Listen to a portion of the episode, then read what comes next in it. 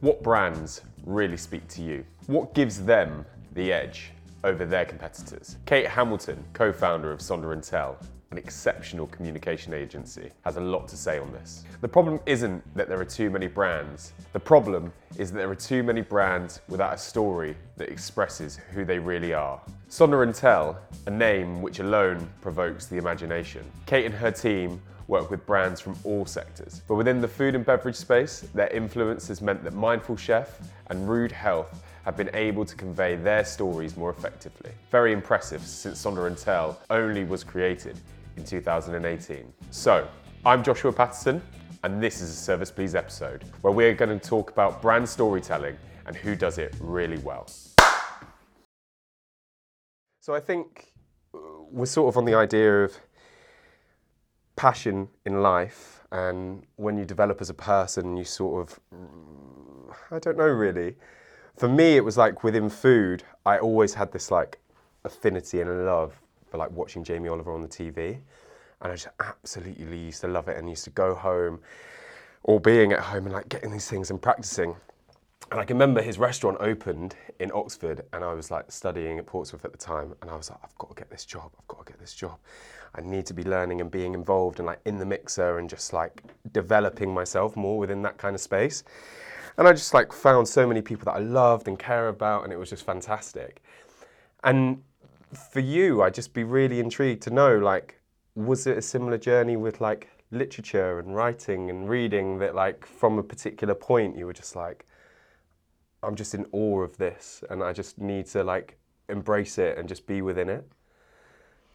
I'm not sure that there was one moment. I kind of can't remember a time when I wasn't into that and wasn't sort of processing things through language and stories. And I just growing up, I was a maybe slightly like indoorsy child, like wasn't that into the kind of ball sports sort of world. I mean, even now, someone throws me a ball, I'm like panic goes through me.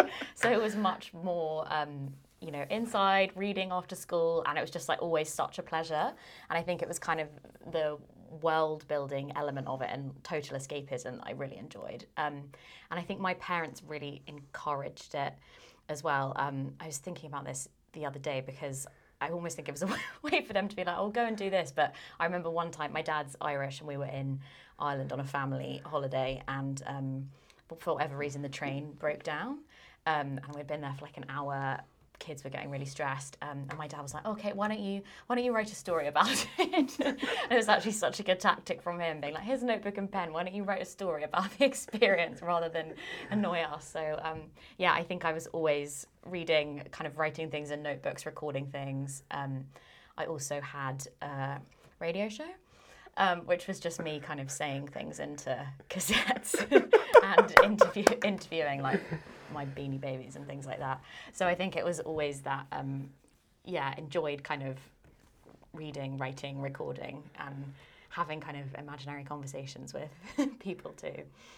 Please tell me that you put put the cassettes like onto onto something and you have them somewhere, just like a where they are. I monologue of you being like, now. so where are you going? Were you like, like putting on all these different accents. yeah, I need to un- with the kind of yeah. I had this like Daisy Daisy reset recorder, but yeah, it was fun. I love that. I love that. So, I guess really, um, there's so many bodies of work from like incredible people, and I'm sure there's lots of them that inspire you, and they have individual pieces that you just probably go back to time and time again. So, is there anything in particular about any writer that really draws you in that you can like reference or think of for you? That I think with any kind of story that I like, it's it's the kind of world building element. So that that kind of painting a picture of a um, scene or a place where when you read it, you're just transported somewhere else. And it's not just literature either. You know, you can get it from movies or a piece of music. I watched Dune the other day, and I was like absolutely obsessed. oh my god. yeah, and as you know, and you're just like, I just want to be in it. Um, so that kind of like real creation of magical worlds, I think, um, was what initially got it drew me to storytelling and still does today. And I mean, it's relevant in a brand context too, and we'll get onto that later. Um, I think in terms of specific writers who do that well, I don't think that to create a world with language, you need to kind of be overly verbose or like wordy necessarily. I actually am more drawn to things people who write in quite a kind of sparse, like pared back way. I guess someone like Sally Rooney, or um, I really like short stories for that. Like really like Lydia Davis, another writer called Lucia Berlin, who have kind of quite short, punchy sentences, and it's almost like things happen between the lines, and it's not um, overly descriptive or flowery and I think it kind of sets the scene in this way that then lets your imagination fill in the in-betweens. Um, and again I think that sort of relates to copywriting and what I do now because in general the rules like if you can say it or achieve what you want to achieve and build the emotion you want to build with fewer words and that's probably the um, best way to do it. So things that aren't overdone um, but convey enough emotion for you to then take it get a sense of the world and then make it your own too. Amazing. So two points. I was I was going to ask. Do you ever um, read literature of people from a different language that's been translated into English, and if there ever is like if that brings out a different kind of energy for you when you're mm. in that kind of space? Because uh, it's something I've, I've never done, if I'm being completely honest. But I wondered wondered if you if you see cultural changes within language and stuff like that in written word. Oh, that's a good question. I did. I mean, I did. Um, I studied Spanish at university, so I um, would have to read text in Spanish, but the reality was that that was quite heavy going. So sometimes you'd had the English translation as well to kind of compare it. And yeah, I guess you do lose.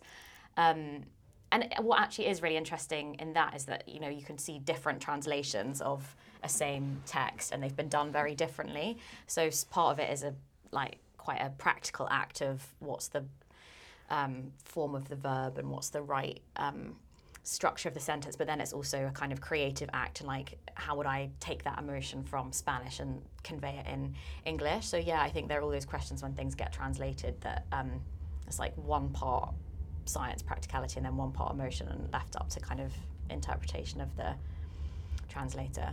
Yeah, and then on Dune, I literally, I literally sat in the cinema and it finished and I was like, I could sit here just Me until too. the next one comes. Me I was too. like, I was like, I could literally I just sit here and wait. I was like so sad. I was like, was it nine months? Like, I'm like, I got this, I got I this. And it was a long story as well. I also feel like it's because they really, the um, trailer really trolled us because like Zendaya was not really in it or she's in it for like the last 10 yeah. minutes or whatever and then she comes on and you're like, is that it? is that all we get of you?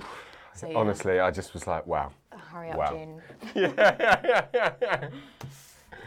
So, also for me, um, I can remember the first time I met you. And you told me about what you were doing and stuff like that. And I was like, okay, this is interesting. That's really cool. And then I Googled you. And then I Googled basically what Sonder meant. And it just like blew my mind and transported me. So I'd really, really love to know like how you came across it and how you decided that name, really. Yeah, so it was a bit of a journey. Um, so Sonder and Tell is the agency I run, which helps brands tell their stories better, and there's a big emphasis on kind of verbal identity and making sure you get your words and your story straight before you start talking. So naturally, if you're placing a lot of emphasis on words, than naming your own business is quite a stressful act because you're like, okay, we've got to really get this name. It's I didn't even good. think of that. yeah, so we spent a lot of time um, yeah. back and forth. I posted a like WhatsApp between my business partner Emily and myself the other day, and some of the things we threw out were terrible. One was like sermon, one was like conversation. It was all very confusing. Anyway, so then um, I think my friends in our circle sort of knew that we were stressing out about it, and my friend sent me this word, um, sonder, and there was this um, American linguist called John Koenig who'd um, spent a lot of time making up words for obscure human emotions that didn't have language to them yet. And one of those words was sonder, and he defined it as the moment of realization that um, everyone around you has their own story. So it's something I experience quite a lot on um, if you take the bus and you know you're sitting there and it's a full a full bus and you're like oh that person gets sad or I wonder what they're thinking about um, and that kind of realization that everyone around you is living out their own well their own story their own life um, in their own way.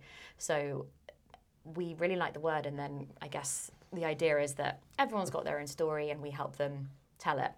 Um, someone the other day. We're working with a Swedish graphic designer at the moment, and he also told me that Sonder means broken in Swedish, which was I didn't know that. I was like, okay, well, we'll help you fix everything. Um, but yeah, that was the story of Sonder and Tell. Love it. Yeah, no. So the story is, I can remember doing it and googling it and be like, oh my god, that's what it means, and it transported me. I remember like sitting in the car as a child and like the radio going on, and being at the traffic lights and looking at someone in the car next to me and then they would drive off in a different direction like honestly like bamboozled my mind that their life was as intricate as an exciting or like dynamic as mine but i would never know them or be part of them and i was just like that was just wild so like when you said when you said i was like that's a very good name yeah, so they're turning right and you're turning left, and Yeah. you're like, have a nice life. Yeah. Peace. For you, do you have to like do you go back to all of the things in which you love when it comes to like reading, storytelling, writing, um, to be able to actually express yourself, to be able to keep that momentum to take into like your work and things like that? Yeah, it's interesting because I think you start off doing something because you love it and you find it exciting, and then as something grows, which is what you set out to achieve, then you do start having to.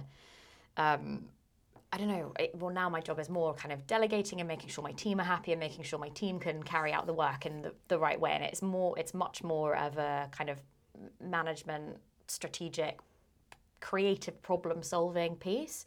Um, and I do sometimes miss just the creativity of not having that pressure.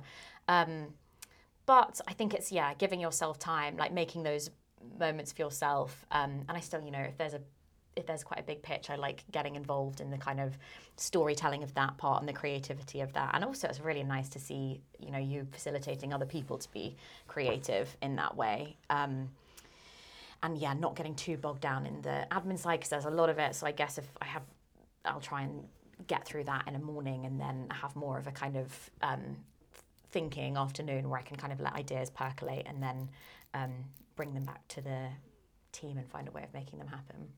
And do you ever like sit on a train and hope for a delay so that you can write some stories about people on the train? Like, Yeah, I've, I'm not writing that much at the moment, which does make me sad. But I feel like there'll come. It's just like I'm taking a break. There'll be a time when there's more space for it. Um, I did do a writing like a short story course a couple of years ago at Goldsmiths in the evening, which was so nice because Great. it kind of makes you.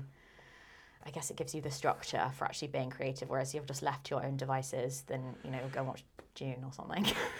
No, I think yeah, that's that's a really really valid point. That is a really valid point. I think structure is so important within a creative framework, and I think yeah, you can just go on tangents, and that's actually like compounding it and like seeing it through and understanding how to get to that end point of it and stuff like that. Yeah.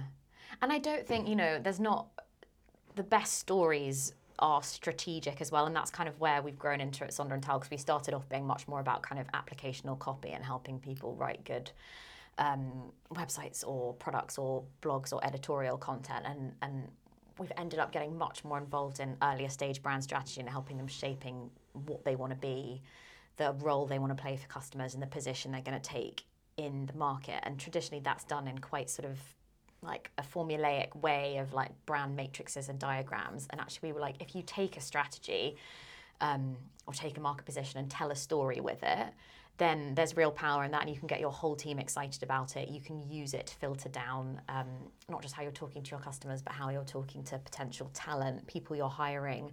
If you're early stage business, it can shape like the investor deck that you're putting in front of investors. Um, so, yeah, I don't think you know it's it's not as black and white as strategies here and stories here. Actually, in reality, you want them to be working together and achieving um, business objectives and creative brand objectives at the same time. Yeah, and I think just making everything really cohesive. I think I can really relate to the idea of having people on board the team and actually then believing and understanding what it is that you are trying to convey and communicate. I think sometimes when you are a little bit, I don't know, like that creative mind, or you're like, this is what I want to do, in your head, you're like, I know exactly where it's going and what's happening. But actually, how often are you communicating it in a really concise way to other people? So having someone or a strategist or a team like yourselves come in and be like, all of that like stuff going on there, if we can put it into a way that can just be a formula for everyone to then understand, I think that makes a lot of sense, really. one of the things that I wanted to have a conversation is like, uh, I've been quite lucky to like travel the world and everything. And when you do so, and language, you re- w- one of the first things in which I realised when I travel the world is everyone in the world doesn't speak English, which is quite, which is quite an eye opener for me if I was being honest. I was like, I need water, man. Like, what's going on here? Like, I was, yeah, yeah, I've come a long way. But um, Google Translate. well, no, it was before. Like I can remember, I had a BlackBerry when I was like this is the craziest thing. I can remember traveling for a year solo, and it was like absolutely fascinating. And like it was a it was a different life. I was con- I did biomedical science, and I was like maybe I want to be a doctor, but my grades weren't good enough, so I was like I needed to go and volunteer. So I volunteered in hospitals in South America for six months, and it was pretty wild. But I can remember like I was in Quito and I went up to this convenience store and I was like, "Can I have some water?" And they were like, "I don't know what you mean." And it had bollards, so you couldn't get into the shop to be able to like get it because obviously it's quite a violent place. So I just had to like walk in 30 degree heat without any water, and I was just like, Sounds I- it was very sweaty. I was like, just got to learn another language. I now know it's agua, by the way. Por favor. exactly. But one of the ways in which I was able to communicate with people was through eating and like people sharing food. I'd be at a house and like house sharing, or I can actually even remember there was a group of like junior doctors where I would be working in the A and E, and then they would take me to parties, and we'd do stuff, and it was always around food, in which I'd gather around a table, and that would be their way of expressing. And I was wondering, for you, can you see any rhymes within storytelling, within food, and the way in which you do stuff?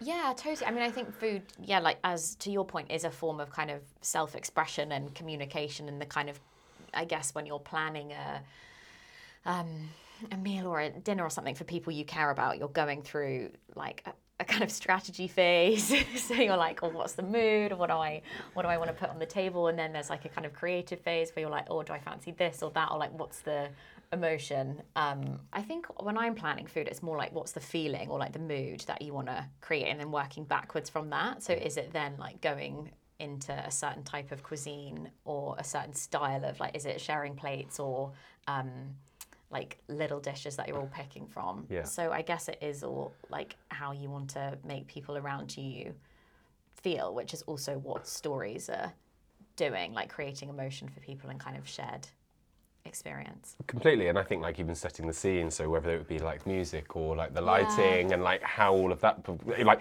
would you have a tablecloth to be able to display a different kind of sophistication, or actually something a little bit more rustic, depending on I don't know. There's like loads of ways of like conveying that kind of thing to be able to have it. But yeah, no, definitely, definitely. That's so true, actually. Yeah, the way you lay the table and what music you're putting on kind of yeah sets the scene for all the story we're about to create. Potentially, yeah. I think always, whenever I speak to you, you're just extremely um, humble with I think what you've achieved in the space of time which Sonder and Tell's been around, and um, you like look at some of the work in which you've done, and Rude Health has been one of your clients. Mindful Chef before didn't really have a form of positioning, story, or even a tone of voice, and you have made that happen. And now, for me, I look at it like you know, on the table was an ex- it, it, it still is an incredible project in which I'm really looking forward to take forward. Um, so I would look at something like Mindful Chef, and it's like that's an incredibly successful brand that's getting into a lot of people's homes and doing great things. So I'd just be intrigued. Obviously, that's big brands, but if I was like someone that's started a passion and a love, and I'm like, oh my god, I've like formulating a business here, and I'm understanding it, and I need to be able to communicate more effectively to the people that I, I don't know, that are my community. Mm. Really, like when should people really start be thinking about their positioning in that sense? When should they like cr- be creating a tone of voice, or how do they even find what their tone is? And also, yeah, being able to display those stories. Does it have to always be with written word? Can it be via you know social media and those kind of things? Really.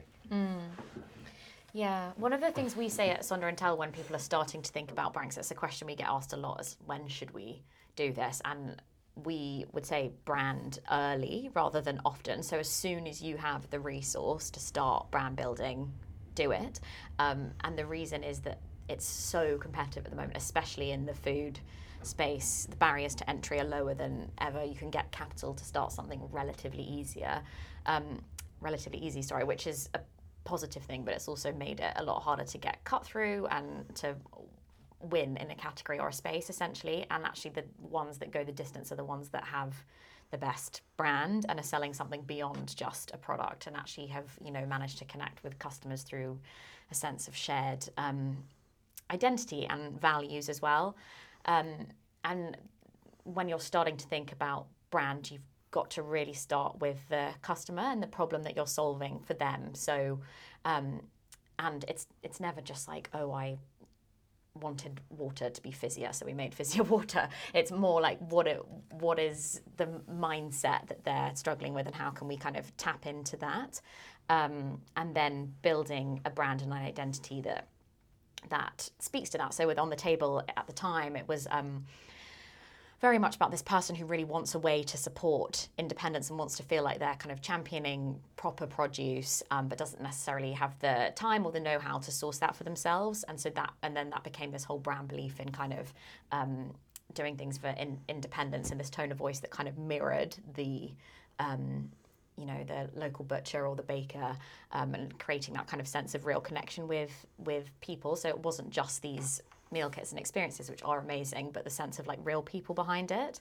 Um, yeah, and I guess again we did rude health positioning, and that was more about defining their real difference in a category that's quite crowded. Obviously, they had Oatly taking up quite a lot of space, and their ownable difference was like their their product and the the depth of flavor of that. So built out this kind of brand world about the bright way to be healthy rather than the right or wrong way. Um, and again, your positioning can shift a little bit depending on new business objectives. Mindful Chef was going into retail, so they had slightly different objectives that they wanted to then hit with their tone of voice. But you're kind of, um, yeah, the what you're about and the values in the world you're trying to build, you want to define that as early as possible, and then build out from there. And you know, we start with words at Sonder and Tell, but not at all saying that that's the end point of your brand comms, like they should be the kind of um, blueprint, I guess, for other activations, whether it's video or you know campaigns and advertising. Yeah, you've hit a really interesting point. I think starting early, but within within the food world, I've I've seen such a change where there used to only be you know a few people and now you said it is saturated and it is that point of difference and bringing a true experience i think to to the culinary culinary thing and you know, there's burgers everywhere, and I, I, know for a fact that people are getting the meat from the same person, they're getting the cheese from the same person, the bread from the same person. So, what actually is it that one is delivering that's different from others? And I think within the food space, that's actually where there's going to be a lot of drop off in the next few years. And I think there actually will be a few big contenders that are able, and it probably will be the people that get some capital and investment are able to actually amplify their voice a little bit more and be able to reach more people and stuff like that. Yeah, but not just the investment because you have to then have the brand to be able to leverage that investment. Otherwise, mm. you're just getting mm. money and like probably pumping it into improving the product, but without, you know, and investors more and more want to see evidence of brand early as well before mm. investing. Um, yeah, and re- I mean, it's interesting for restaurants too. I was thinking about this the other day, like who I actually kind of follow and um, like engage with as a brand beyond just enjoying eating there. So I really like um, Quo Vadis and St John's newsletter, and both of them they almost have this kind of um, like the aspirational target customer is something we talk about at Sonder and Tell quite a lot, and as- aspiration can be quite a loaded word because it has kind of connotations of wealth and things that are exclusive and I don't know if you've watched the Abercrombie and Fitch documentary. Have you watched that recently? No. But it kind of it it got used very negatively there because they were essentially building this very exclusive um, brand that uh, only really resonated with a very select group of of people. And yeah and build like you don't so if you think of your customer not in terms of demographics like oh they're 28 and they live here but more in terms of the mindset that you want to create for them. And i think uh, Quo Vadis and St John do that really well. Quo Vadis especially, like I feel when I go in there, like I'm this like eccentric foodie and like this part of like old world Soho, and I'm not at all. And then when I read these newsletters, I'm like, ooh, like it's all a bit dandy and fabulous, fabulous. you know what I mean? And they're like marketing to that, and um, yeah, we were talking about it on our team the other day. Like Harley Davidson's aspirational customer is the last American cowboy. In reality, 90% of their audience are middle-aged dentists who live in Florida. But for the five minutes that they ride their motorbike, they are the last American cowboy, and that's kind of what I feel like with someone like Quo Vadis. I'm like, oh, I'm so unusual and eccentric and foodie. And anyway, they do a really good job of kind of catering to this mindset um, and building a world out through that. Yeah, hundred percent, hundred percent. I think those are two really good references. I was just been in St John's this week again. It was just like, um, it's quite funny. Rory, um, who I interviewed at the beginning of this whole series, he had a book published, and one of the things that was catalysed while he was having dinner at St John's. So I basically did a bit of a like a book in situ kind of thing, and like had a meal to myself, and it was like really amazing. And it was just like I was just been reading up even more on St John's, and it's just like the story behind it was just phenomenal, um, and even the way in which it continues to be displayed um, is just fantastic. And I think, yeah, exactly what you're saying. It's like really just enriching what it is beyond, and I think, yeah, two great references there. I'm going to be completely honest with you. I'm not and haven't always been like the most advocate reader in my life like when it comes to books and stories and i think i've been absorbed information particularly like a different way um, and it's something which i am trying to get to and like being able to bring it into my life but i also am very aware that i think potentially the younger generation are being deterred even more away from like reading stories short form all of these kind of things and they're actually going into a more social media kind of basis. So for you, when you're thinking about Sonder and Tell moving forward, is that something in which um, social media can be like an integral part of the conversation and the journey when you're speaking with new new clients and things like that, or is it something in which you try to lean a little bit more away from, or how do you how do you approach it? No, we definitely don't lean away from it. It's, it's like a seriously um, important channel for the brands that we work with. We're not um, content strategy specialists, so we're much more the upfront obsess over the upfront brand strategy and what you want to stand for. Um, but that's something we're going to look at doing more of, is then how that filters down into content strategy and the specific channels that you need to be engaging with. Um, yeah, and I mean, you and I were at an event the other day, and a lot of the conversation was on TikTok, and I was like, yeah, I mean, you can't not think about that now, even starting as a brand, especially if you're trying to appeal to a younger demographic, which brands will be increasingly. So, um, yeah, all up for storytelling on on social media, and I guess that's one of the things we do think about is like. This is a, you know, sometimes brand strategy gets very deep and lofty, and let's say it's about a feeling of belonging and it's like okay so let's test that against certain channels and make sure that it can be then brought down into something that's relatable on an everyday basis so airbnb's brand strategy is well their tag is belong anywhere like that is fundamentally it's about humans want to belong and when they travel they want to belong to the places they're visiting but then they bring it kind of down to earth in these very friendly and relatable um, ad campaigns which go out across social. So yeah, we do keep we do keep that in mind, and we'll do more and more moving forward. Yeah. No, I think that yeah, the conversation the other day when we were at the Courier event, it was wild. Everyone like even even the panel um, host was you know referring to amount of views that they'd had on something, and like that was their form of you know medium and stuff like that. And it was really fascinating as well. I think you know there was a conversation about the idea of celebrity chefs, and even I referred at the beginning to this, like Jamie Oliver, and how I found that so appealing. And now you have people that are able or were able to just cook at home through the pandemic, and they've gone from zero followers up into now a brand of themselves, basically doing recipes. And it's like how do now they communicate in a more um, I don't know, potentially a more effective way. Maybe it's actually like reverse doing the situation. So actually, it's like the social media, and then going to more the you know more maybe t- traditional forms of communication with within strategy and things like that. But I think the, the social media strategy has to be guided by something that's a little bit more permanent. So I think it has to come, it has to be coming from this like quite rooted brand place, and then seeing Yeah. social media as a channel rather than. Yeah. But it doesn't always happen like that, I guess, because some brands do start on social media. But at some point, I think it needs to be like, Yeah. yeah, But I mean, like reverse engineering it. So almost like you know, working from this like quite um, naive native state, and then being like, right, how can I now formulate and create something which is going to just resonate with even more people outside? Because social media, it's, it's, it's fine. But it is a generational thing, and it's mm. obviously going to grow. But there's this whole swathe of people. Like, I've got friends, and you know, I'm 33 now. I've got friends that are basically leaving social media, and it's mm. like you know, there are so many brands that are still going to have to have a communication with them, and obviously that falls outside of that realm, like you're saying, like instead of content. So for the for those people that maybe have grown in social media, it's like they have to now access a new market and a new, uh, you know what I mean? And it'll be quite Yeah, interesting totally. for that. I think it just comes down to understanding your, who your customer is and Mm. where they're showing up. Like, are they going to interact? Is a newsletter the best way to Yeah.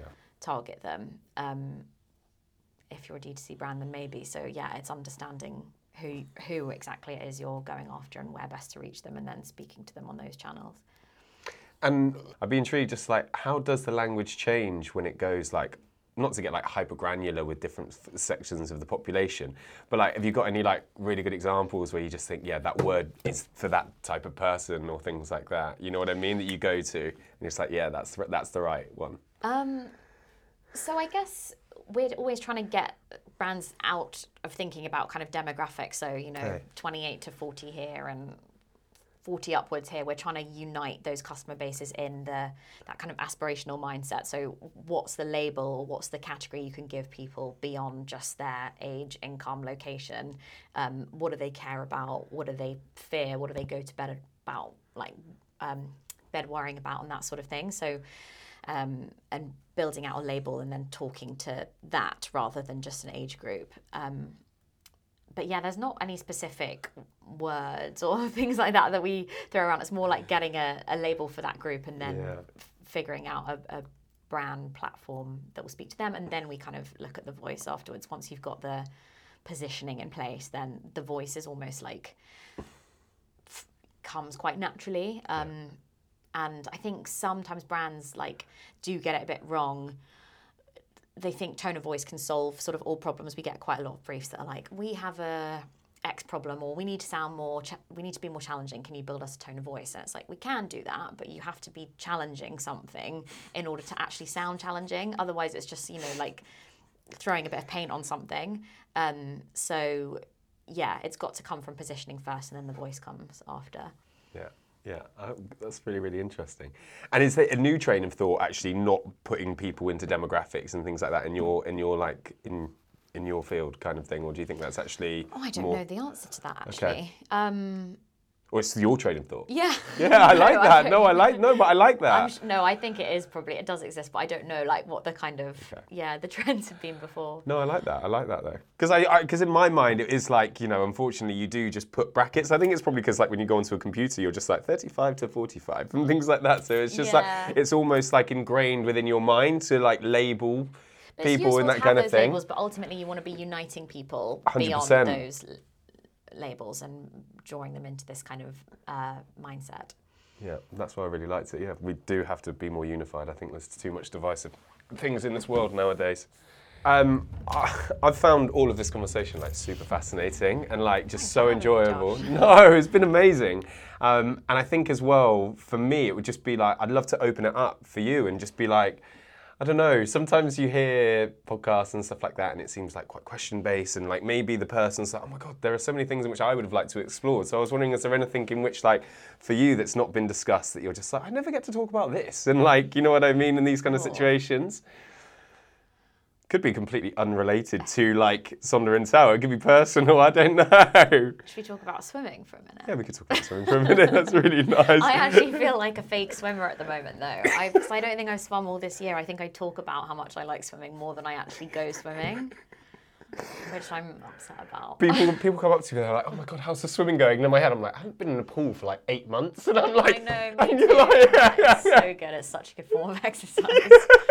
And like then- fraud. reel off all the memories and stuff like that, and obviously then talk about the 10k swim that we did and just still live then live that through always- that. Exactly. But it's quite a big swim, so it still stumps people. They're like, whoa, 10k. And I'm like, yeah, it was Yeah. pretty heavy but I do want to go swimming more, and now the sun's out, we should do that. Yeah, yeah, 100%, 100%. Well, hopefully you're going to come along for the 6k swim, so we just need to get training Oh, is it that. six? Yeah. Oh, we can do that. Yeah, and also it's a, it's like the estuary towards the ocean, so it will be like down downstream as well. So it'll feel like four. So Yeah. basically, it's just chill. Yeah. I've also noticed lots of um, writers are swimmers and swimmers are writers. Random thought. I don't know why that is. Maybe because it's quite meditative and quite a good way of clearing your head.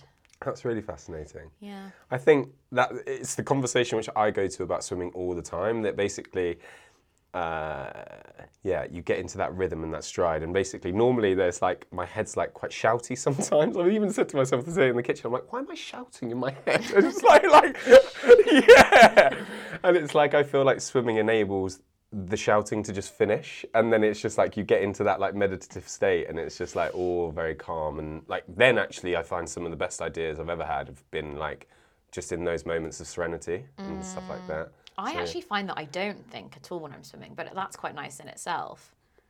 Because I always go and I'm like, oh, I'll sort out this problem, and then I can't really because I'm all I can think about is like counting lengths or like remembering to breathe. But actually, that's almost meditation because your mind goes pretty Yeah. blank. yeah yeah yeah you just focus Um, on that single individual thing Yeah, yeah no 100% get back in that pool. yeah especially when the you know when the light is just like twinkling on it on the bottom of the and you're just like that's Mm. that's quite nice Poetry. It is. it is. So um, I'm having a bit of a common theme through all of these, and it's about a little bit of ex- exploration for me um, about people's restaurants in which they absolutely love, and like if there's any hidden gems in which you're just like, oh, I just absolutely love this place. It's where I go to, and like I always love to share this experience with people. And also, I guess like for you, if there is anyone that like truly inspires you in like work life or um, like personal life that you'd love to take there, if, if, if hmm. anything comes to mind. That's I love so many restaurants. Um, That's a good answer. That's hard. Um, I'm gonna say um, Campania and Jones on Columbia Road, which isn't like particularly a hidden gem or anything, but it is amazing. And I so it was used to be a old bakery, I think, and um, the owner Emma is from um, Campania in Italy, and her chefs are as well from. Um, Naples and around Naples, and did I did a um, event there a few years ago with Mina Holland, for, who's editor of Guardian Cook, um, to raise money for this charity called Worldreader, um, and we based it on the um, Neapolitan novels by Elena Ferrante, who's that's all based in Naples. Um, so it's kind of based around those books, and then we did this whole feasting menu of like amazing deep fried mozzarella and pasta and delicious Sounds things. delicious. Um, yeah, so good. So I would like to take Elena Ferrante, who's the author of those books, but she's also anonymous, so no one knows who exactly who she is. They think actually she might be a German author. Back to your point on kind of translation, um, but I would love to know who she is, and, then, and then take her for dinner at Campania and eat deep fried mozzarella and ask her about her books. I think that's a beautiful, beautiful, beautiful story. like that was great. Yeah, I've, I've, I've never been there. I love um, Columbia Road. It's just actually like a fascinating spot. I always, for some reason, used to love the market. And then there's the pub. I can't even remember the name of it at this moment in time. But they always have little stalls, and I just used to like sit there with a pint of Guinness. And there was this old guy, and he always used to finish. He had like Hawaiian shirts on and like all of these like gems and stuff like that. And he would pack down outside. And I'd always have the same, not the same conversation with him, but basically just be like, oh, what's going on? And he's like, I'm off to Barbados soon. And he's like, he took like a month to Barbados. And I always just imagine like, him. yeah, I'm like selling a lot of flowers, mate. And I always just imagine him with all of his like gems and like everything like that, the shirt and then just a pina colada and just being like, life is good. Um, but yeah, no, it's a great area of London. It's a great, great thing. And I have to go and check it out. That's one we want to. It's quite otherworldly Campania as well. It does feel like you're in Italy almost. It's yeah, just Yeah. and also just nice, relaxed vibe. I think that's also relating back to what I was saying about the experiences within food. That actually is a selling point now. Like a lot of restaurants, it feels like you walk through the door and you are completely and utterly transported. Like I was saying about Brutto the other day, you were like, "Oh, let's go to Brutto." Yeah, yeah. yeah. Anyway, um, honestly, it's been an absolute joy to be Thanks, speaking with you today, and it's been amazing. And um, yeah, thank yeah, you. Pleasure. Thank you for having me. Not a problem at all. If you could tell one other person about this podcast, or even use their phone to like, follow, and share, it will be much appreciated. You can also go one step further and become a patron of the podcast via our website at www.serviceplease.io. Any monthly contributions will help amplify the voices of the hospitality and wider food industry and enabling more people to understand the innovations and daily struggles of one of the most dynamic sectors, and of course, the tastiest.